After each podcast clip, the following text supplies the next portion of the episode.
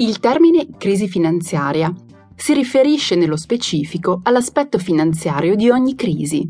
Trattandosi di una crisi strutturale, riguarda il sistema bancario e quello monetario e si manifesta sotto forma di banche che falliscono e di una riduzione del credito.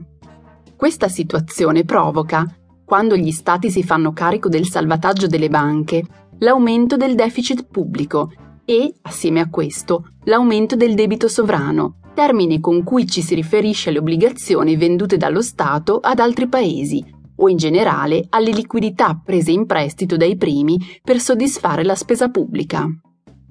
La crisi finanziaria, di conseguenza, finisce per danneggiare l'economia reale, non finanziaria, chiamata anche economia produttiva, in riferimento al mondo del lavoro e delle imprese. Ci sono diversi tipi di crisi finanziaria abbiamo una crisi bancaria, quando una banca subisce una brusca ondata di prelievi da parte dei propri clienti, quello che viene chiamato corsa agli sportelli o panico bancario.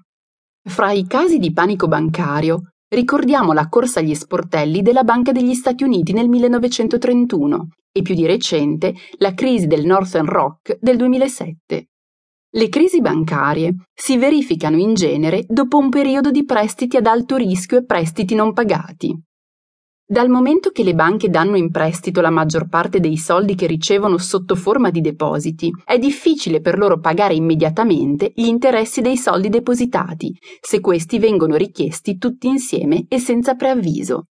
Così il prelievo dei risparmi da parte dei clienti fa diventare la banca insolvente, facendo perdere ai clienti i loro risparmi, almeno nella misura in cui questi ultimi non sono coperti da assicurazione. Quando la situazione di panico bancario è molto estesa, e cioè riguarda più istituti bancari, si parla di crisi bancaria o panico bancario sistemico. A volte, a scatenare il fenomeno, bastano i rumori sulla potenziale insolvenza di una banca.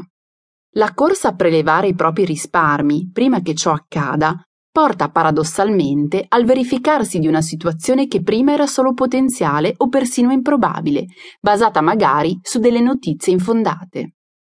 Un altro tipo di crisi finanziaria è quella monetaria. Non c'è una definizione di crisi monetaria accettata da tutti.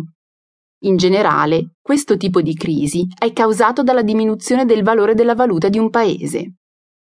Questo calo incide negativamente sull'economia, creando instabilità sui tassi di cambio.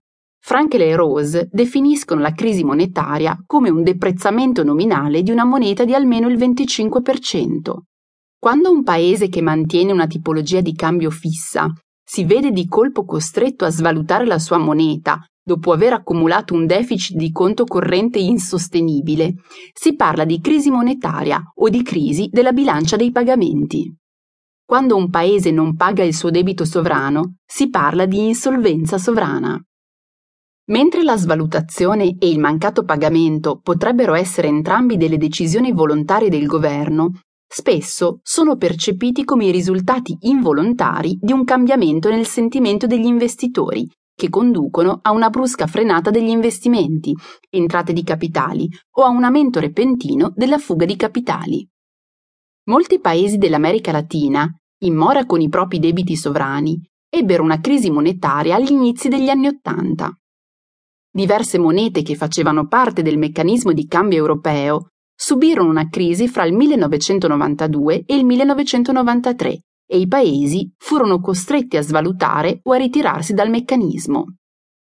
Un'altra serie di crisi monetarie si sviluppò in Asia fra il 1997 e il 1998.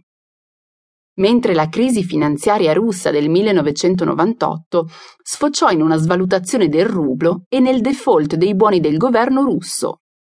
Quando la crescita del PIL di un paese è negativa per oltre due trimestri, si parla di recessione. Una recessione prolungata o particolarmente grave può essere chiamata depressione mentre un lungo periodo di crescita lenta spesso fa parlare di stagnazione economica. Le crisi finanziarie sfociano spesso in recessione, come dimostra l'esempio della Grande Depressione che afflisse l'economia mondiale alla fine degli anni venti del secolo scorso, preceduta da una